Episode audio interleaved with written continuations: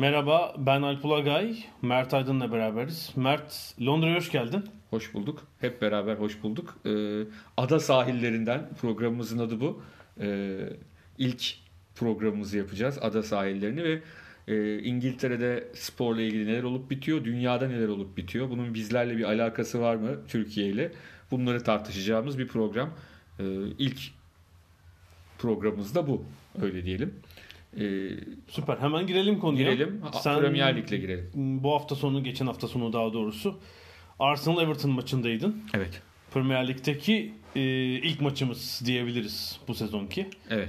Ve deplasman tribünündeydim. Deplasman Everton tribünündeydim ama yani hakikaten bizdeki deplasmana gidenlerin çektiği çilelerin hiçbiri çekilmeden izlenmiş bir karşılaşma. Ne kafanızın dibinde bir şey çalıyor, ne işte birileri bir şey atıyor, ne rahatsız koltuklardasınız, daha rahatsız, ne işte sizin tribününüzden tuvaletlere ya da kafeteryaya çıkış yok gibi bir durum var. Yani öyle hiçbir şey yok yani. Normal ev sahibi taraftarı nasıl, taraftar nasıl tribünde maç izliyorsa konfora sahipsin. Size aynı konfora siz de sahipsiniz. Evet. Bira içme olanına sahip tabii İngiltere Ligi olduğu için. Doğal olarak evet. Hı-hı. Evet, onlar yani da var. Şeyde tabii tribünde değil ama tribünün evet, arkasındaki barlarda çeşit çeşit bira var İngiltere'deki statlarda. Doğru, doğru. Kafeteryada da şarap falan satılıyordu. Ondan sonra şunu da söylemek lazım. İşte benim ne ilgimi çekti? Yani şimdi burada saatlerce Arsenal Everton maçı teknik taktik konusunu konuşmanın anlamı yok. Seyreden seyretmiştir zaten, çok da önemli olduğunu düşünmüyorum ama buradaki ortamı, kültürü aktarmak. Aynen öyle. Sadece hani bizim Türkiye ile karşılaştırmak değil, Avrupa'nın birçok ülkesiyle de farklılıklar içeriyor. Yani bir kere girişinde Emirates Stadyumu'nun bir bölüm var. İşte sağlı sollu flamalar var. Flamaların üzerinde Arsenal efsanelerinin Thierry Henry'sinden işte Liam Brady'sine kadar, eskisi yenisi David Seaman'ına kadar hepsinin resimleri var. Ben orada Cesc Fàbregas'ı gördüğümde şaşırdım. Çünkü Cesc Fàbregas Arsenal'den sonra bir Barcelona'ya gitti ama sonrasında Arsenal'in en büyük rakiplerinden birine Chelsea'ye gitti. Orada oynadı. Hainin fotoğrafı da var yani. Var yani. Orada da efsaneler arasında onu da koymuşlar. Bu Avrupa'nın başka ülkelerinde çok fazla rastlayamayacağımız bir görüntü. Bunu bir kere belirteyim. Maç içinde de Arsenal taraftarı genelde çekirdek çitleyen taraftar konumundaydı. Yani çok fazla işe karışmıyor. Etliye sütliye çekirdek çitlemiyorlar ama onu da söyleyeyim. Ne oluyor? İşte maç sırasında ancak işte gol attıklarında, zaten maçın çoğunda Everton daha öndeydi. Daha iyi oynadı ama Arsenal'in golleri sırasında bir bağırma çağırma maç biterken oldu ama onun dışında genelde çok fazla da maçın içine etki eden bir seyirci grubu değil Arsenal seyirci grubu. Onu mutlaka söylemek gerekiyor. Ben de Emirates'ta 4 sezon önce, yani 3,5 yıl kadar önce bir lig maçı izledim. Arsenal Fulham maçı gerçekten son derece 2-0'lık galibiyete rağmen son derece sessiz sakin bir seyirci vardı. O zaman da çok iyi hatırlıyorum. Yani ben Arsenal seyircisinin arasında oturmuştum ama zaman zaman ayağa kalkan seyircileri yerine oturtan güvenlik görevlileri vardı, düşün. Evet. Ayağa kalk, yan tribünlerden bahsediyorum ben. Siz kale arkasında tabii deplasman seyircisi olarak ayakta izledik. Ayakta izledik. Soğuk da vardı tabii. Yani ilgimi çeken noktalardan bir tanesi işte Arsenal'in ikinci golü offside. Ben o sırada işte Twitter'da da bakıyorum. Twitter'da Arsenal'li arkadaşlarımız Kaan Kural'dan Onur Erdem'e kadar Twitter'da Arsenal'in golü offside itirafını yaparlarken Everton'larda hiç ses yoktu. Ben de hani bir örgütleyelim diye yazdım, hatta espri yaptım. Döndüm, dedim ya işte offside gol, evet maalesef dediler sadece. Yani o kadar yani Everton'ı hakemler belli bir noktadan yukarı çıkmasını istemiyorlar gibi bir durumla karşı karşıya. Yani şu şey yok yani, komplo. Yani ilk 6 takım aralarını başka takım almak istemiyor. Tabii yok öyle bir şey yok. Öyle düşünmüyorlar. Zaten asıl mesele de o. Yani bizde ve sadece bizde de birçok ülkede böyle bir tezgahın olduğuna inanılıyor ama sadece siz şampiyon olamadığınızda inanıyorsunuz. Kendiniz şampiyon olduğunda o tezgah olmuyor. Yani o yıllar nedense ahlaksızlığı nadasa bırakıyorlar ama sadece siz şampiyon olamadığınızda ahlaksız baş gösteriyor. Yani VAR sisteminin oylanarak kabul edilmemesi mesela, bence bunun sisteme olan güvenin bir sonucu. Kulüplerin oylayıp ya gelmesin VAR sistemi demesi. Çünkü orada zaten bir güven var sisteme, bir daha biz işte hata yapılırsa yapılsın, biz hatadır deyip geçiyorlar. O yüzden de böyle bir durum var. Yani örgütleyemedim yani Everton'ları. Offside ama yapacak bir şey yok dediler. Offside golü yedikleriyle kaldılar yani. Yedikleriyle kaldılar aynen, hiçbir tepki gösteremediler. Deplasman sayıcısı peki daha gürültülü mü, onlar nasıl? Arada bağırdılar yani, bir meşhur işte Everton'ın şarkısı var ya, Everton Everton Everton, onu çok söylediler. Bir de Richarlison'un aynı melodiyle Richarlison diyorlar. Onlar da hani Portekizce şeyini kapmışlar. Önce ne dediklerini biraz anlayamadım ama sonra dikkat edince onu Richarlison'a tezahürat yaptıklarını ya da Richarlison, John neyse Portekizce'de duyulsa, çünkü hakikaten özel bir oyuncu o da. Maç çıkışında işte ben bir arkadaşla beraber burada Londra'da işletmeci sevgili Murat Poyraz'la birlikte gitmiştim. İşte maçtan sonra Cenk'i maç çıkışında alacağız. Yani. Maçtan çok zor çıkmışsınız öyle mi? İtiş kakış izlemişsiniz. Yok öyle bir şey olmadı tabii. Arabayla oyuncuların çıktıkları yere geldik ama orada durmamıza izin verilmedi. Çünkü arkadan gelen trafiği bozmamamız için böyle bir karar almışlar. Ve biz yani mecburen döndük falan. Cenk'i kaçırdık. Cenk Mesut'un arabasına binip çıkmak durumunda kaldı. Yani şey ne derler? Orada ya ben abi onun arkadaşıyım, bunun bilmem nesiyim demenin hiçbir faydası yok. Onu... Evet, bu... Hatta çok komik, özür dilerim. Maçtan sonra ben biz giderken bir yerde de ben indim, şeye gideceğim, ne derler, metroya gideceğim. Bir baktım işte Mustafi'nin arabası yolda gidiyor. Bütün Arsenal taraftarı onunla birlikte, arabayla birlikte gidiyorlar. Mustafi'ye tezahürat yaparak, o da işte onları selamlıyor şeklinde. Maçtan daha fazla saha dışında bağırıyorlardı bu arada. Yani öyle hoşluklar da var işte, arabalar zaten trafik olduğu için doğal olarak futbolcular da arabalarıyla çıkarken, bizdeki gibi takım otobüsü değil de daha çok kendi arabalarıyla stat'tan çıkarlarken doğal olarak taraftarlar da oyunculara tezahüratlarını yapıyorlar. Yani orada farklı bir ortam. Emirates Stadyumu 2005'te açıldı. Londra'nın halen mevcut en büyük kulüp stadyumu. Evet ama tabii ki şehir içinde. Yani geçen yıl bir tek Tottenham Wembley'de oynayınca daha kalabalığı çekmişti ama yani şunu atlatalım. Şehir içinde olmasına rağmen yani Chelsea'nin stadı da öyle. Tabii. İşte West Ham'ın eski stadı da öyle. Tottenham'ın eski White Hart Lane'i ve yeni yapılanı da öyle. Düzenleme çok iyi. Yani böyle maç çıkışı yani araba ezilme falan girdik. Yok trafik var ama. Ya trafiğin olması da doğal. Ha yok, yani arabaların önünde bulmazsın ki. Ha öyle bir düzenleme var. Tabii. Aynen. Düzenli bir trafik var. Düzenli bir trafik var. 60 bin kişiden bahsediyorsun. Tabii. Ya şimdi tabii bir kısmı da doğal olarak toplu taşıma kullanıyor. Evet, ama oraya çok iyi yönlendirme var. Mesela metroya. Tabii. Polis eşliğinde hatta. %100. Yani dedim ya, yani biz işte futbolcu tanıdığıyız abi falanla giremiyorsun bir yere. Yani diyor ki ben seni sokarsam oraya diyor, sen trafiği bozarsın diyor. Trafik engellenir diyor. Trafik engellenmemesi için senin gibiler için yer buldum diyor. İleride bir yer var, köşede bekle diyor. Evet. Gelecek olan kimse oraya gelsin diyor. Yani ben şeyi çok hatırlıyorum. West Ham'da değil ama Chelsea'nin stadı Stanford Bridge'de Emirates'te olmuştu. Maç çıkışı demir parmaklıklarla metroya doğru yönlendirme, yani stat'tan metroya gidecekle gitmeyecek olanı ayıran bir sistem vardı. Tabii. Mesela. Bir de şey esprisini de yapayım. İşte maç sırasında ben Everton tribünde olduğumu söyleyince bir arkadaş, gayet iyi niyetli genç bir arkadaş, abi sorsana bu Tom Davies işte altyapı kontenjanından mı oynuyor, ne işi var o takımda falan demiş. Yani şöyle bir şey var. Aradaki mantık farkı şu. Türkiye'li değil mi? Türkiye'li. Yani bizde hakikaten çok acımasız bir şey var. Yani biz hep bütün takımların Barcelona, Real Madrid seviyesinde oyunculardan kurulmasını bekliyoruz. Ama ucuzda. Ki Everton'ın bizden de çok parası var. Bizim takımlarımızdan daha fazla parası olan bir kulüp. Ondan sonra. Ama orada tabii ki işte emin olun işte Everton'da birçok taraftarla konuşsak belki onların arasında da Davies'i yeterli bulmayanlar çıkabilir.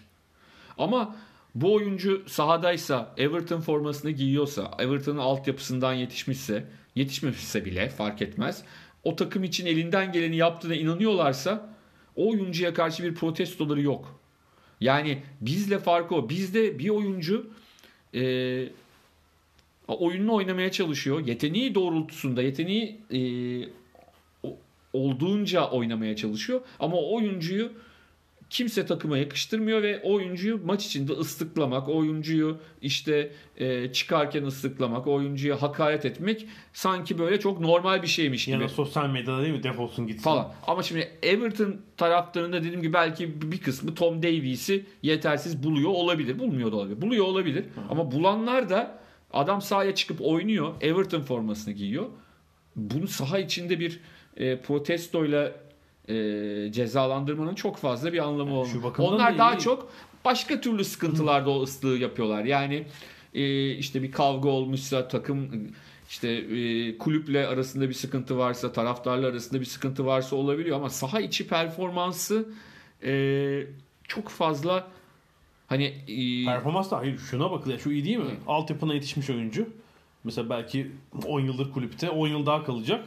Bir de emekçi bir oyuncu saha içinde. Tabii yani Mesut Özil yeteneğinde olmasını bekleyemezsiniz. Doğru. Yani o yüzden de zaten hani biz kendimizde bu cesareti nasıl buluyoruz ülke olarak? Hani bu kadar paralar harcamaya çalışıyoruz ama hiçbir zaman zaten o seviyede oyuncu getirtme şansımız yok. Yani o yüzden de biraz daha dikkatli olmak, sakin olmak lazım. Yani emekçilerin de hakkını vermek lazım saha içindeki bazen. Herkesin çok yetenekli olmasını bekleyemeyiz. Ne oldu? Bütün işte yuhalandı, ıslıklandı, neler yazıldı. Dün Hasan Ali Kaldırım maçın belki de en iyi oyuncusuydu. Hı-hı. Yani bütün iki takımında toplamında maçın belki de en iyi oyuncusuydu. Yani bunlar yaşanabilecek şeyler. Oyuncuları küstürmemek, oyuncuları şu olur. Oyuncunun gerçekten mücadele etmediğine, gerçekten saha içinde zaten o zaman teknik direktör oyuncuyu oynatmaz ki.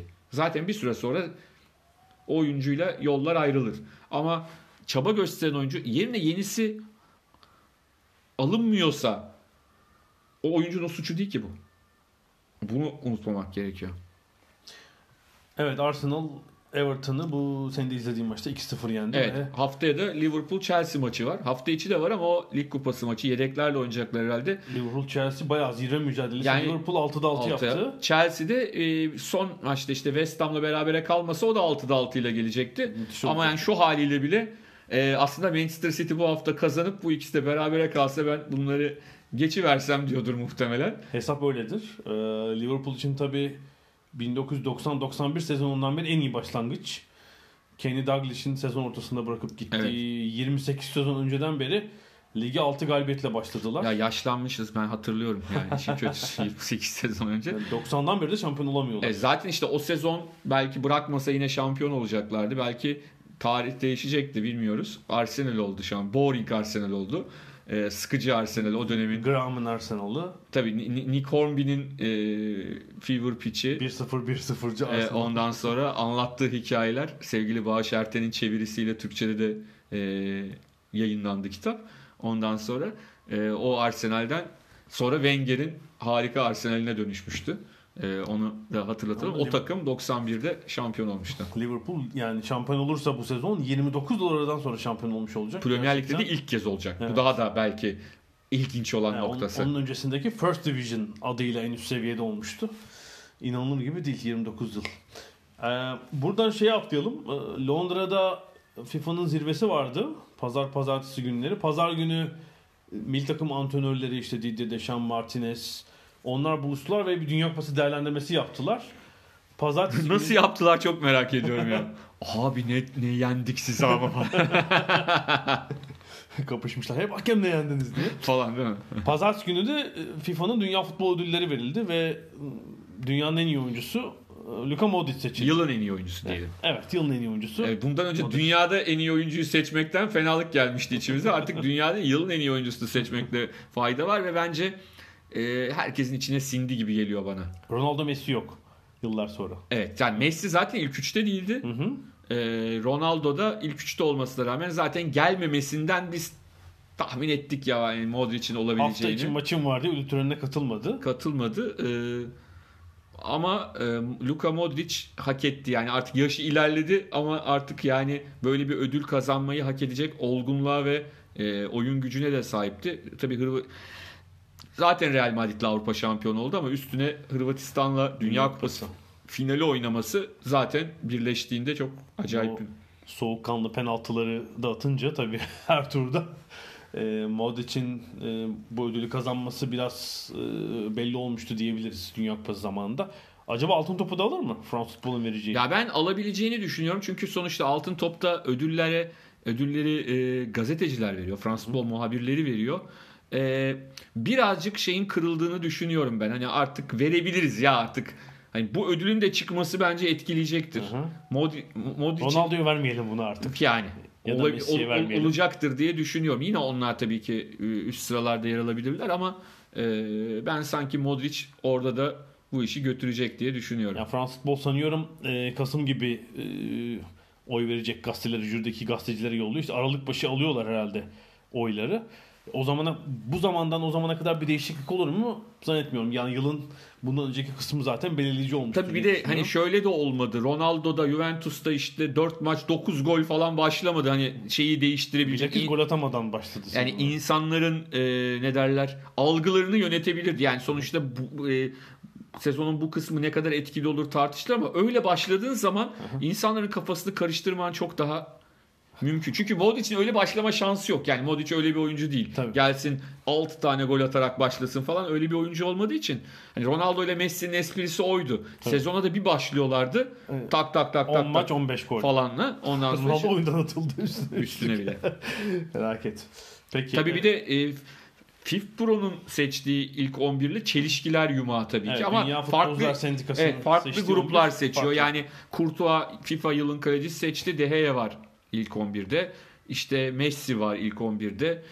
Ondan sonra ama işte ne bileyim Dani Alves niye ilk 11'de çözebilen yok mesela. Herkes gönlündeki sabek olarak yazmış herhalde Dani Alves'i. Başka bir açıklaması yok. 2008 ile 2018 karışmış falan olabilir mi?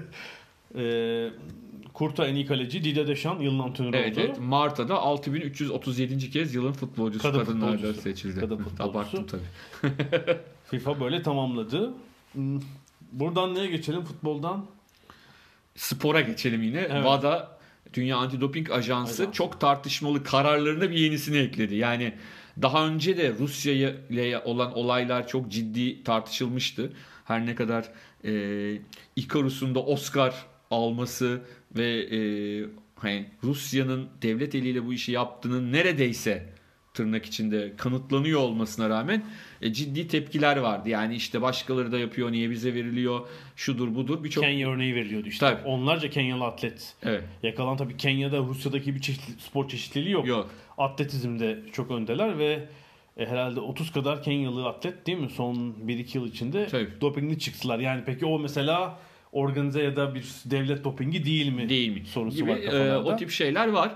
Ama bu karar, yani WADA'nın Rusya Antidoping Ajansı'na yeniden ne diyeyim kredibilitesini vermesi çok tartışıldı. Zaten hani buna baştan karşı çıkan ülkeler red oylarıyla zaten bunu süslediler. Amerika ve Büyük Britanya başta olmak üzere diyelim. Almanya'sı falan da var. Bayağı ciddi bir grup. Bunun devamında tartışmalar bence bitmeyecek. Yani tabii bazı Rus sporcuları da insan üzülüyor. Yani işte başka olmayan bir ülke adına nötr bir ülke adına yarışmak zorunda kalıyorlar. Marş çalamıyorlar. Marş çaldıramıyorlar falan. Yani işte şimdi biliyorsun Şubenkov 110 engelde acayip bir sezon yaşadı.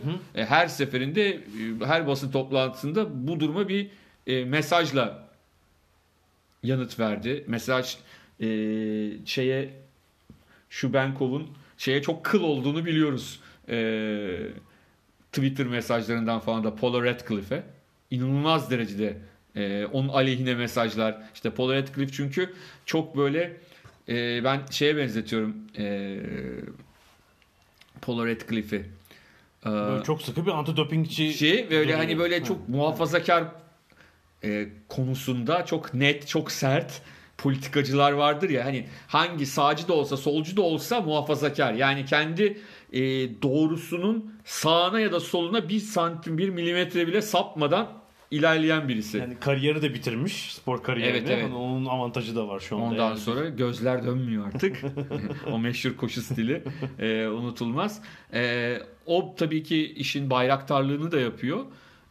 Tabii çok karışık. Yani işte doping serbest bırakılsın diyen var ki ben buna katılmıyorum. Ama dopingi acaba yani tıp adamı olmadan bunu söylüyorum. Onun için yanlış anlaşılmasın. Sadece bir fikir olarak söylüyorum. Onlar daha iyi bilirler neyin yasaklanıp neyin yasaklanmamasını. Acaba tabii ki ana ve çok zarar verici maddeleri bir yana koyuyorum. Onlar dışındaki bazı maddeleri çünkü biliyorsun bazen şöyle şeyler oluyor. Belli bir yıla kadar serbest bırakılanlar daha sonra doping sayılıyor. Öyle ya da tersi var mesela. Şarapova'nın olayındaki gibi değil mi? Yani o yüzden hani onlarda mı acaba bir şey yapılsa, indirime gidilse. Ama orada da mesela indirime gittiğinde de yine sınırı aşan şey yapan olmayacak mı? Yine olacaktır. Yani. İşte sahtekarlık meselesi tabii. Ama işte kimilerine göre kimileri diyor ki abi eğer uluslararası seviyede profesyonel spor yapıyorsan hangi dal olursa olsun yapmama ihtimalin yok diyenler de var. Yani şimdi bunu söyleyenler de var. Yakalanmama ihtimalin var değil mi? Öyle yapıyorsun evet, ama ya da yakalanıp ortaya çıkarılmama ihtimali var. Çok fazla örneği var. Yakalanıp ortaya çıkarılmayanlar da. Örtbas edilen. Kimi örtbas edileni biz biliyoruz işte Lance Armstrong gibi. Ama kimini de hiçbir zaman haberimiz olmuyor. Belki de hiçbir zaman haberimiz olmayacak. O örtbas edilmelerden. Çünkü o spor dallarının da kendi ünlerini koruma gibi bir telaşları var. Yani sizin o seviyede bir sporcuyu dopingli çıkması durumunda sizin sporunuzun reklam kaynakları, sponsorları hepsi birden baş aşağı gidebilir. Yani şimdi şöyle bir şey var. Eğri oturup doğru konuşalım. Yani nasıl ülkemizde futbol diğer sporların çok önünde ve genelde para orada döndüğü için sponsor işleri de orada daha fazla dönüyor. Dünyada da öyle. Yani işte Avrupa'da futbol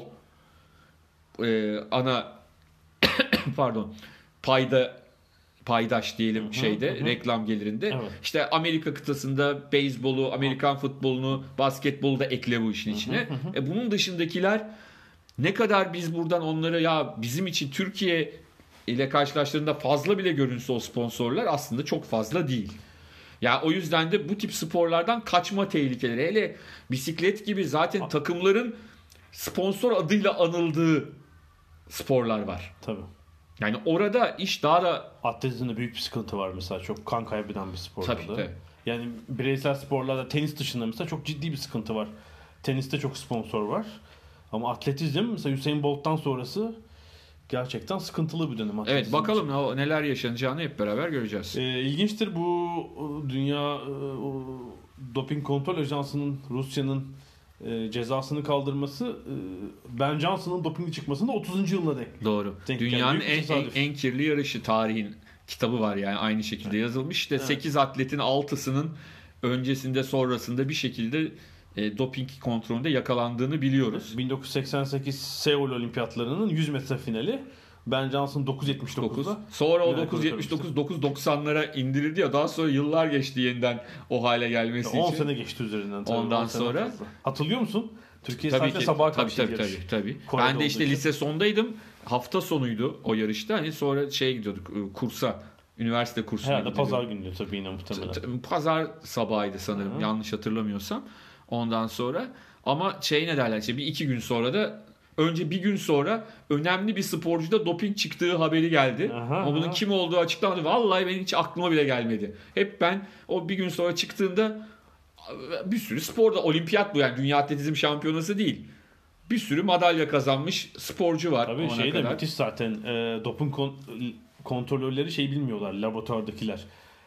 Dopingli bir sporcu çıkıyor yanında bir kod numarası var. Tabii. Sonra Uluslararası Olimpiyat Komitesi'nin Tıp Komitesi Başkanı Prens Dömerot Belçikalı. O da zaten onun kitabın sonra görüyor. Villainlarından biri diyeyim, baş kötülerinden yani açısından da çünkü bir sürü şeyin onun yüzünden ismi bir karşılaştırıyor kodun karşısında Ben Johnson. Yani Prens Dömerot'un çok da tekin bir insan olmadığı hep konuşulur. Yani daha önce çıkmayan bazı doping kontrollerini onun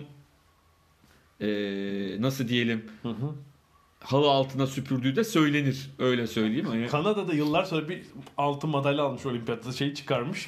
Şampiyon çıkarmış. O da dopinge kurmaydı. Ya işte Ben Johnson da diyor. Ne derler? Ya diyor işte bir sürü yaptılar öyle çıkardılar diyor. Yani yapmışsın ama abi işte yani hani anlatabildim mi? Bir de ayrıca onlar herhalde işte zamanlamayı ayarlayamadılar yanlış yaptıkları için.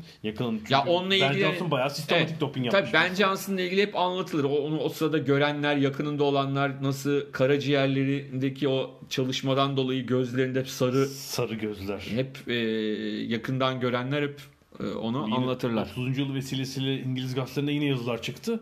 Herhalde yakından görenler var o sarı. Evet. Herkes o sarıyı anlatıyor. Göz beyazı değil göz sarısı yani. Göz sarısı aynen öyle. Yumurta sarısı gibi. Buradan da son olarak bence bir geri dönüşe geçelim. Tiger'ın dönüşü, Tiger Woods'un. Evet ve de o dönüşüne Hollywoodvari bir katkıda bulunan golf severler. Ya Atlanta'yı şeye çevirdi, futbol sahasına çevirdi neredeyse. Ya, Tiger Woods malum son 4-5 yılı biraz çalkantılı geçirdi. 2 sezon hiç golf parkurlarında değildi ve 10 yıldır da major denen büyük turnuvalardan birini kazanmıyor. Evet. İşte 43 yaşına geldi. 43 yaşında 80. turnuvasını Atlanta'da kazandı. Ve işte herhalde kaç yıllardan sonra bir herhangi bir turnuvayı kazanıyor uzun bir aradan sonra. Ancak şu ilginç, turnuvanın gelişimini takip edince cumartesiden iddialı olduğu belli. Pazar günü ben cep telefonuma devamlı spor haber sitelerinden şey geliyor. Parkurda 6 delik kaldı, 4 vuruş önde, 2 delik kaldı kazanmak üzere derken Tiger kazandı turnuvayı. Ama şey ilginçti, son 2 delikteki seyircinin tepkisi ve ilgisi. Evet, hep beraber yürüdüler. Hani gerçekten ne bileyim işte John Williams, Hans Zimmer falan alttan böyle bir dayasalar müziği. Yani film olarak o bölümünü çekebilirse, hatta şöyle diyeyim, yani bunun bir filmi çekilirse o sahne için yeniden çekmelerine gerek yok. Direkt onu olayı kullanmalarında fayda var. Hakikaten gerçek bir Hollywood filmiydi. Bununla ilgili aklıma gelen eski bir hikaye var. Böyle 65-70 yıllık. İşte Brezilya Ligi'nin o dönemde final dönemi ya da işte belki de Rio Bölgesel Ligi'nin diyeyim, yanlış söylemeyeyim. Didi diyor ki kazanırsak, o dönemin maestrosu, kazanırsak diyor stat'tan kulübe kadar yürüyeceğim diyor. Maç bitiyor, kazanıyorlar şampiyonluğu. Yürüyor. Yanımla birlikte binlerce taraftar da yürüyor. Hep birlikte yürüyorlar. Bu arada bütün üstündeki ayakkabı, çorap, forma hepsini de taraftar alıyor ve sadece iç çamaşırlarıyla birlikte o yolculuğu tamamlıyor. Böyle 1-2 kilometrelik bir parkur diyeyim. Ama onunla birlikte bütün taraftarlar da o yürüyüşü yapıyor. Birazcık bana o hikayeyi anlattı. Onun hikayenin bir görüntüsü yok çünkü. O hikaye anlatılıyor efsane gibi. Belki de sadece 30 kişi yürüdü. Bilmiyorum yani, çünkü anlatıla yıllar içinde değişiyor. 3000 olmuş. Olmuş olabilir ama burada hakikaten ciddi sayıda insan var ve hakikaten yani geri dönüşün hakkını veren bir hikaye oldu. Yani şey de olabilirdi, sıradan bir şekilde geri döndü. Aha, iyi. Ama yani o taraftar görüntüsü bence geri dönüşün görkemine büyük katkıda bulundu. Yani, golf'te pek alışmadığımız bir tablo. Tabii anca böyle Ryder Cup'ta falan olur. Tiger'ın tabii şampiyonlar yani gitti. Tiger gol gol gol diye bağıran kimse yoktu yani. Tiger'ın şampiyonlar gitti duyulunca tabii turnuvaya seyirci akını olmuş ama 17. delikte binlerce kişi var ve bir sonraki son deliğe o Tiger'la beraber yürüdüler. Güvenlik de ne yapacağını şaşırdı. Hani seyirciyi nereye kadar zaptı diyeyim ve şampiyonluğu getiren vuruşu yapınca da bir futbol tezahüratı gibi ses yükseldi. Gerçekten Tiger Woods'un yani golf sporu üzerindeki ticari ve sportif etkisi çok çok ya önemli. Zaten özel bir adam. Yani daha hani küçük yaşlardan itibaren ortalığı duman etmeye başladı. Şeyde etnik kökeninde çok karışık ya. Hani Kamboçyalıydı değil mi annesi? Tayland ya da Kamboçyalıydı. Yanılmıyorsam işte Kablanejin diyordu kendine. İşte babası beyaz Asya ama Kızılderili İrlanda falan.